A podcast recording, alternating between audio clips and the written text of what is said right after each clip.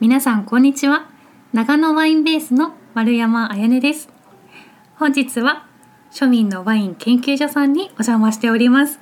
所長さん今日はお手柔らかにお願いします。いやーねなんかこうスタートでこう入ってくれるとやっぱ締まりますよね 番組が。閉まります、はい。丸始まはい、丸さん、あやねさん、丸山あやねさんですね、本日のゲストは。はどうぞ、はい。よろしくお願いします。よろしくお願いしますなんか。あのいつも悪いの悪口とか言いたいんで業界関係者お断りっていう趣旨だったんですけど あのはいわりかしねやっぱり実はうちの番組ってワインの泉さん以外はソムリエとかエキスパートとかみんなやっぱ業界関係者なんですよ じ実は。はいでただほら聞いてくれる人は、まあ、業界関係者に聞いてほしくないなっていうところで、うん。まあ、今回、丸山彩音さんはワイン作りをされてるということで。はいそうなんです。あのワインメーカー見習いというところなんですけど、今あの長野県のワイナリーでブドウ栽培だとか、うんあとはワイン醸造の修行中っていうところですね。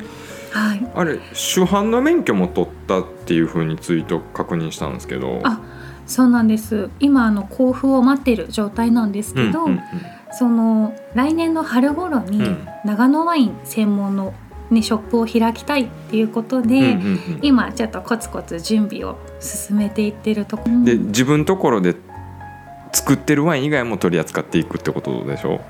そうですそうです。そのあたりちょっと紹介してもらえたらなと思うんですけど。あそうですね。まあ本当に長野今60以上ワイナリーがあって、うんうんうん。でこれからもうワイナリー建てたいとか、うん。ワイン作りたいっていう人もいっぱいいるので、うん。本当に多種多様な生産者たちがワインを作ってるので、うんうん多分紹介できる幅っていうのも本当に広がってくると思うんですよね。でまあ長野といえばやっぱりソムリエ教本的にもメルローであったり、シャルドネっていうのがメジャーだとは思うんですけど、うん。今北進の方だとサンジョベーゼだったりアリアニコだったりに挑戦してたりとか。イタリア系ですか？そうなんですよ、へえあとは東進に行くとシュナンブランとか、うんうんうん。あそこ行くっていうような品種育ててたりとかえなんかそういう、うん。もうそこまで揃ってたら世界の なんか品種網羅してるような感じするんですけど、そうそうなんですよね。うん。だから多分作りたいって集まってくる人たちも、うんうん。こう自分が飲んで美味しかったワインとか、うん。こういう可能性があるんじゃないかっていうのをそれぞれ持ってきてるので、うんうんまあ、それがね今の時点では難しいかもしれないけど、うんうんそういう挑戦をいっぱいしていくことによって、うん。もっともっとこう日本の土地に合う品種がねうん増えていったりとか、なんかいい方向に進んでいくんじゃないかなっていうのはなんか思います。今日赤ワインなんですけど私間違えて白ワインのとこに入れてて 今必死に手で温めてるんですけどようやく温まったかなってとこなんで ちょっと飲んでみたいと飲み思います。ますか？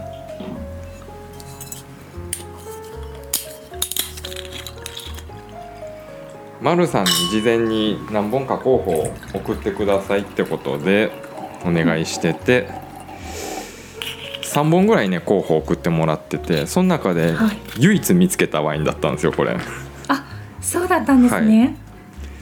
でよかったら丸さんの綺麗な声でワインの紹介してもらっていいですか？頑張ります。はいはい。えっとワイン名がはいレ・グランザルブル・バンド・フランス・ルージュというワインですね。ローソンで私は購入をしました。ヴィンテージが2018年のものです。はい。なんかこれを。うん。え選んだきっかけとかこれなんか私が購入したローソンでは、うんすごくオーガニックをうん。大々的に推してたんですね。オーガニックワイン美味しいのありますみたいな。えでーちょっとそのオーガニック推すっていうのが気になったのと、うんあとハーフサイズだったんで万が一これがそううわってなっても頑張れるかなっていう あの保険の意味も込めて選びました。ちょっとはい消極的で申しい訳ないやいやいやですけどもうその通りですよね、はうちのね地元これワイン棚の一番下の奥にやってて、ポップも何もなしで埃めちゃくちゃかぶってて、うわあそうなんですね、うん、いや場所によるんですねじゃあ。そこ結構意識高い系コンビニなんですけどね、そこでもそういうなんか存在な扱いされてたんで ただやっぱコンビニワインハーフねありがたいですよね、ありがたいです。ありがたい。手を出しやすい、うん、じゃあちょっとうん。飲んでみましょうか、うん。まるさんソムリエの資格も持ってるんですもんね。あそうなんです。一応いやなんかねうん。私の拙い経験上なんですけど、はい。ソムリエの人ってこうやってもう必死に最初見るんですよこうやって。こんなんしてあまるさんそっちのタイプじゃなくてよかったと思って。もうすぐ飲んじゃいましたね私ね。で香りもこんなんして首かしげながらみんな飲むんですよね。そっか。まあでもえなんか大事とされますもんね、うん。はい。え実際こんな色見て分かります？薄いか濃いかぐらいじゃないんですか？あとなんかエッジの厚みぐらい。そうですね、外観。なんかこれも中程度ですよね、そうですね。濃いっていう感じではないですね、まあ、粘性は高いんでアルコールは13ぐらいあるんかな。あ13.5あるんでうん、あ結構しっかり、うんうん、どうですか？香りとか。香りね。なんかこのラベルには、うん。ラズベリーやカシスの香りって書いてあるんですけど、うんうんまあでもそんな香りですよね。なんか熟した、うん、ブルーベリーとかカシスうんうんの香りかな。言い悪いの印象で言ったらどうですか？香り、もうん。う全然悪くないので、うんうん。いい香りだと思います。うん。うん、うん。でもか香りの要素的にはちょっとうん少ない、うん。そのさっきの色調の話なんですけどなんかうん我々なんか飲み手としてはエキスパートみたいな人は、そういう外観の話しててこうグラス置いてるじゃないですか。ですぐ飲むんですよ。うんでそれで突っ込んだりしてたら、まあ、ある人が、この机からここに持ってくる間に全部見てるから大丈夫って言って。このこのそうこう持ってくる工程で全部見てるからこんなんせんでいいみたいな。あーなるほどなかなかそれは熟練された方な感じいやでも言われたら確かになってこう持ってく間に香りもね取るし確かに。早く飲みたいんですよ。ね。とりあえず味わいたいうんっていう、うんうんえ、ま、るさんどっち派？香りから入ってうん。あまあでも作り手だったらそうですよね。うん、なんか香りは、うん。そのワイナリーでもこうリリース前のワインとかを、うん。まあオーナーなり、ね、うちの先輩ソムリエとかと並べて飲んだりする時あるんですけど、うんうん。まず香りは結構しっかりとってほしい、うんあのいい香りっていうよりはなんかダメな香りないとか。そういうそのいろんな人の意見を聞いた上で判断したいらしくて、なんか変なか香りしないっていう。確かにそういうことはありますよね。うん。気にしてますね。変な香り一切ないしこれ。すぐ開くわ。うん。で、結構スルスル飲うめちゃう、ん、お味どうですか？味は私結構これは飲めるなって思いました飲んで。うんうん。うん。なんかアタックも結構スムーズにふわって入ってくるし、うんうん酸味もしっかりあるし、うん。タンニン量はないけど、うんうん。でもなんだろう？でもタンニンちょっとザラッとしませんか？しないかな？いやあんま気にしないんですよそんなの。ね。あの、うん。要は飲めるか飲めんかがまず来てでその後うんうん。買えるレベルか自分では買わんレベルか。あそうそうそうそう。いや飲める飲めない、飲める、うん飲めるっすよね。飲めますね。でもでこれ600円ですよね600円でした。うん。全然ありやわ。実際このワインあの、うん。丸さんが飲んだ時の私の勝手な受け取りなんですけど、うん。これぐらいのレベルだったら私んとこもっと上のレベルのワイン作ってるぜみたいな。うん。どうですか実際、味で言ったらうん、美味しいのは作ってます、うんうんうん。うんただ、うん。この価格うでん。普通にこうねコンビニで買えてうん。飲んで、あ飲める飲めるっていうその入手のしやすさとか価格っていう面も考えると、うん。なんかそこがやっぱり一歩日本ワインが追いつけない部分だなって。でもそのなんかうん。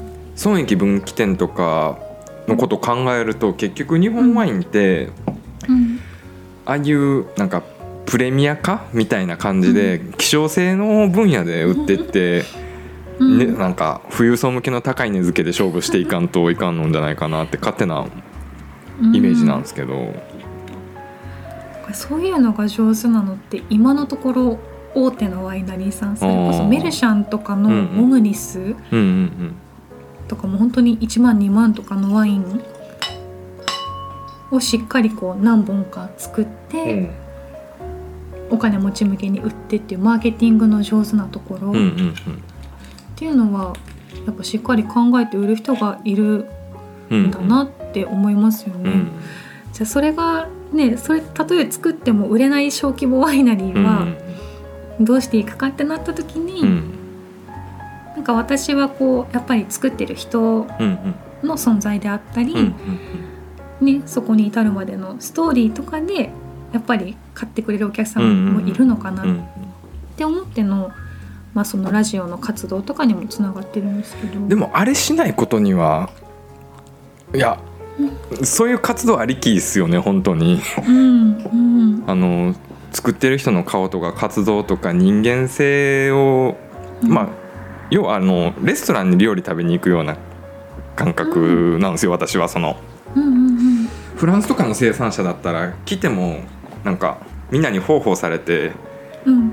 やっぱこうなんですよね。両肘ついて。どうやるそうそうそうそうそうそうそう。うん。お前らのために作っとるんやぞみたいな。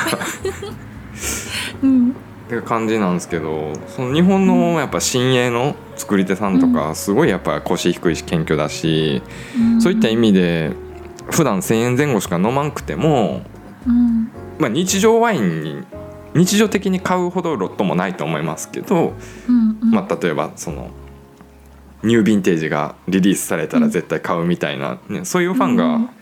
1,000人ぐらいいたらもうそれだけで。ああそうですね。そうですよね。いやなんか YouTube のその長野ベースラジオの再生回数とか見てても結構伸びてるじゃないですか。うん。ありがたいことに。だからそうですね。あのチャンネル登録者数がまあ今後増えていって逆算でうん計算できるとかそういう感じですよね。ああそうです。はい。そうなんですよね。なんかいいんですけど。でしかもちゃんとプラットフォームもこの前までアップルなかったのに第2回からちゃんとアップルの方にアップルはい。ポッドキャスト上がってるし、うん。ちゃんと僕レビュー上げましたよ5で。まだコメント打ってないけど。本当ですか？いやーありがととうございます。今からじゃあコメント打ってきますね。あ。すごいためになる番組です。みたいな。ちょっと後で打ってきますよ。やっぱねこういうレビューとか本当に重要っすよね。あそうなんですね。そっか。えあんまりあれ。ポッドキャスト聞きません、違う番組とか。あの私正直聞いてるの所長さんのやつだけなんですよ。なんかそうなんですよね。あそれよりいつもラジオ聞いちゃうんですよあ普通のあの、うん AMFM の。ラジオ。そうですそうです。なので、なんかねポッドキャストも、うん。こう所長さんのはずっと第一シーズンから聞いてうんうんて、うんうん。面白いし聞きたいなっていうのがあるから聞けるんですけど、うん。そうじゃないやつって、うん。聞いてて本当に面白いかな。もう1時間なり30分耐えられるかなっていう思いから入っちゃうのあーあまああれでしょその自分に生産性がないことをしたくない感じでしょ。何かしら身にならないと。いやそれはすごいわかる。もったいないって思うっちゃうから、ん、そうなんですよ。あでもそういう点からしてもやっぱレビュー大事ですね、うん、あるとないとえーっとあやねさんからしても飲めるワインっていうことですよね、飲めます。普段コンビニでワイン買います？いいやこれ買わないな。一回だけ前にあの、うん。ちっちゃい缶のスパークリングは買ったことあるんですけど、それぐらいかな。まあ泡があれば大丈夫やろ的なやつです。うん。そんな感じ。あ 泡なら。泡作ってます、泡作ってます。はおおいいですね。い。いや私が泡大好きなんですよ。ああ私も。もううん。今チェイサーで泡持ってこようと思ってたんですけどなんかあ。さすがに失礼だなと思って。いやー飲んでください飲んでください。まあなくなったら持ってきますけど。うん。いやそうなくなる勢いでこのワイン僕すごい好きやわ。ねなんかスルスル飲めちゃう。品種的にもっとこうドシンとくるのかなって思ったけど、え品種何でした？なん品種がうん。書いてない。ちょっと待ってくださいね。南フランスブレンド的な味わいは味わいなんですけど。なんかそれも確かポップに書いてあったんえですよ、ー、グルナッシュ、うんうん。カリニャン、うん。サンソー、うん。メルロー、うん。カベルネ・ソービニオン。まあほぼ王道的なはい。南仏のブレンド。そうですね。南仏結構うん。外れ来た時飲めないんですけど 南仏の赤。はい。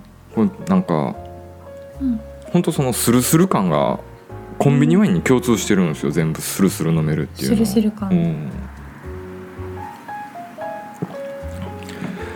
だってなんかいきなり一気の温度かけられたらこれ一気できますもん。それほどの そうそうそうそうそう。え行こうと思えば行けるでしょ？なんかいけちゃいますね学生みたいにパチパチみたいなのやられたら。いけちゃう。なんか突っかかるところがないんですよね。うん。うん、あれはあのオーガニック感はありますか？オーガニック感、うんオーガニックっていう言葉も使い方ですよね、うんこれ認証マークですか？これ。あ認証入ってるっすね。そうなんですよ。エコサートとユーロリーフとダブル認証でって言ってるんですよね、うんうん駅かね。えあやねさんもだからあれでしょ？根本はバックビジネスとかに最終的につなげる信用を積み重ねるフェーズでしょ今。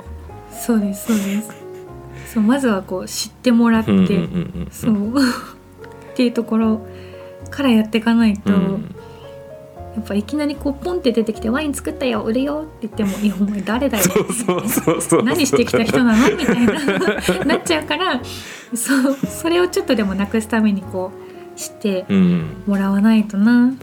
いや長野ベースラジオみんなに聞いてほしいわ。あの うん。じゃあ内容ももうもちろん伴ってるしそれこそさっき言ってた、聞き流し的な要素で、気持ちよく聞けるこのあやねさんのこの声のトーンとあかその人間味あふれる気遣いとかこのうん愛の手の入れ方とかもめっちゃ気遣ってるじゃないですか。その 音量とか一つにしても。それがねなんかひしひしに伝わってああなんかすごい情熱感じるなと思ってそこまで拾っていただけて嬉しい。えでもそうでしょめっちゃ気遣ってるでしょあうんここで「うん」言おうとかその「うん」のボリュームとかもいろいろ考えながら音楽のタイミングにしてもそうだしうんそのエンディングの巻き込み方にしてもそうだしその人うんに対する相乗効果も狙ってるわけじゃないですかそうなんです。はい。いや素晴らしい番組ですよね本当にあありがとうございます。もうぜひ皆さんに聞いていただければ。ら来月か来年から月2回になりますんでね皆さん。あおーっと。おーっと。ここでこんなプレッシャーのかけられ方をするとは。え一応だってあれでしょ？あの今頭の中に2人ぐらいはゲストいるんでしょ？この次次と次の次回のとか。え？考えてないんですか？すごいいるなんでわかるんですか？いやだからそれぐらいなんか先読みしてないと だそその貯金が4人になったらうん週2でいけるわけじゃないですかなるほど。例えばうちの番組はもうん。う4週先まで埋めてるんですよ自分の頭の中でうわあうん。だから毎週できる感じなんですよね そろそろワインのまとめにいっていいですか？あもちろんはい。このワイン飲んだ時に一応もう私全部なくなったんですけど、おおすごい。私まだちょっと半分ぐらい残ってうんうんます。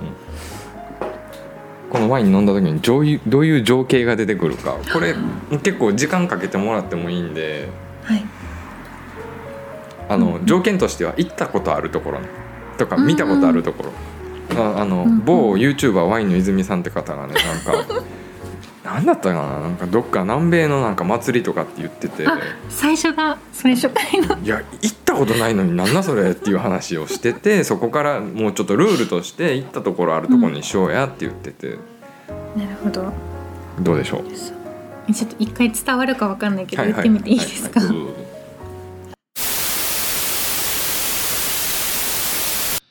番組の途中ですがお知らせです今回の収録は約90分にわたり執り行われましたがポッドキャストでは当たり障りのない部分を25分に縮小してお届けしております。ノンカットの濃い話は庶民のワイン研究所 Inside Stories で販売しておりますので詳しくは概要欄のリンクから飛んでいただくかノート公式から庶民のワイン研究所でユーザー検索してください。どうでしょう？ちょっと一回伝わるかわかんないけうど言ってみていいですか？私工業高校だったんですけど、なんか夏休み中のうん。土木科の実習棟みたいな。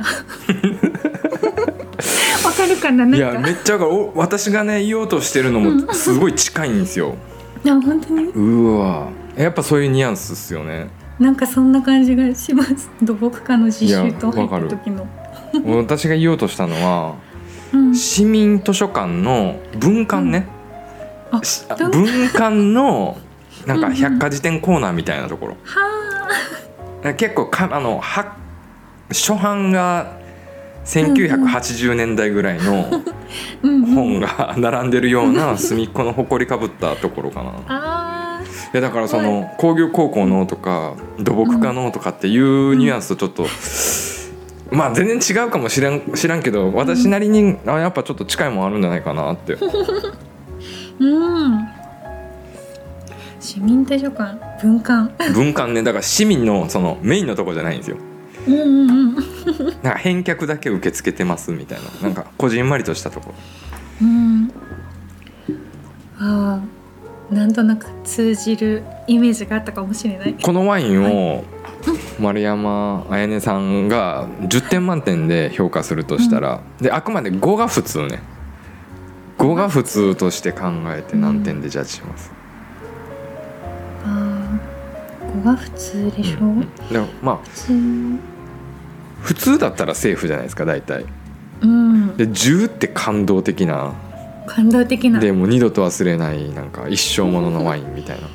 うんでも普通以下って大体うん。買って後悔してるやつじゃないですか、ああなるほど、うん、そういう基準でちょっと点数つけてほしい7にします。おお結構高いですね。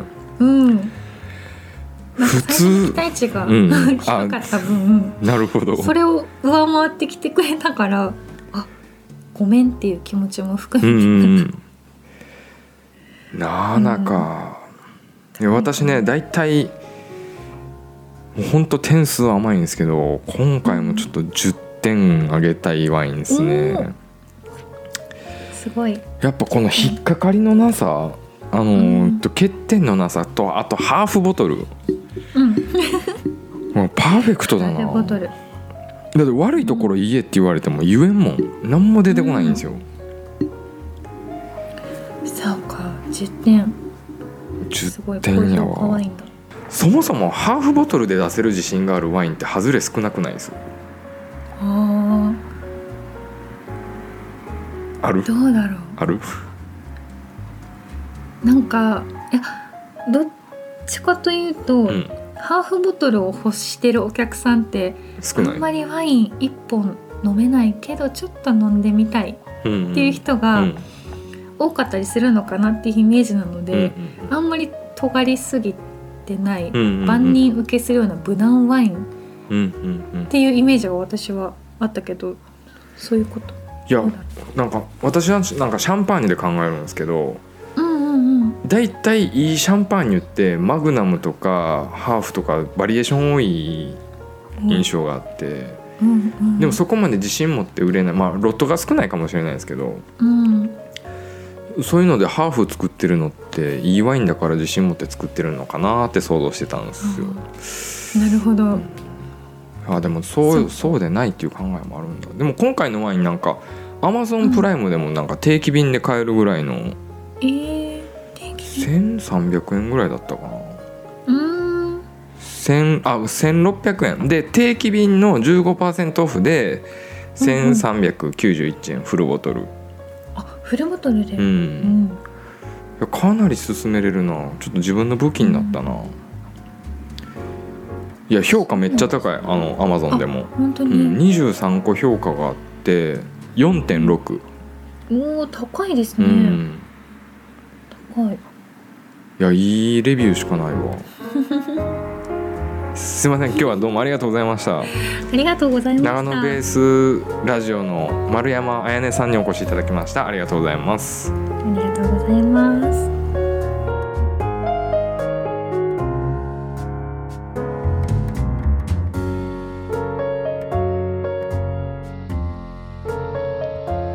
この番組はリスナー参加型ワインハックバラエティです。試してもらいたいワインや取り扱ってもらいたい話題など24時間受け付けております。あなたが番組を聞いたタイミングで感想やご意見を Twitter でつぶやいてください。お待ちしております。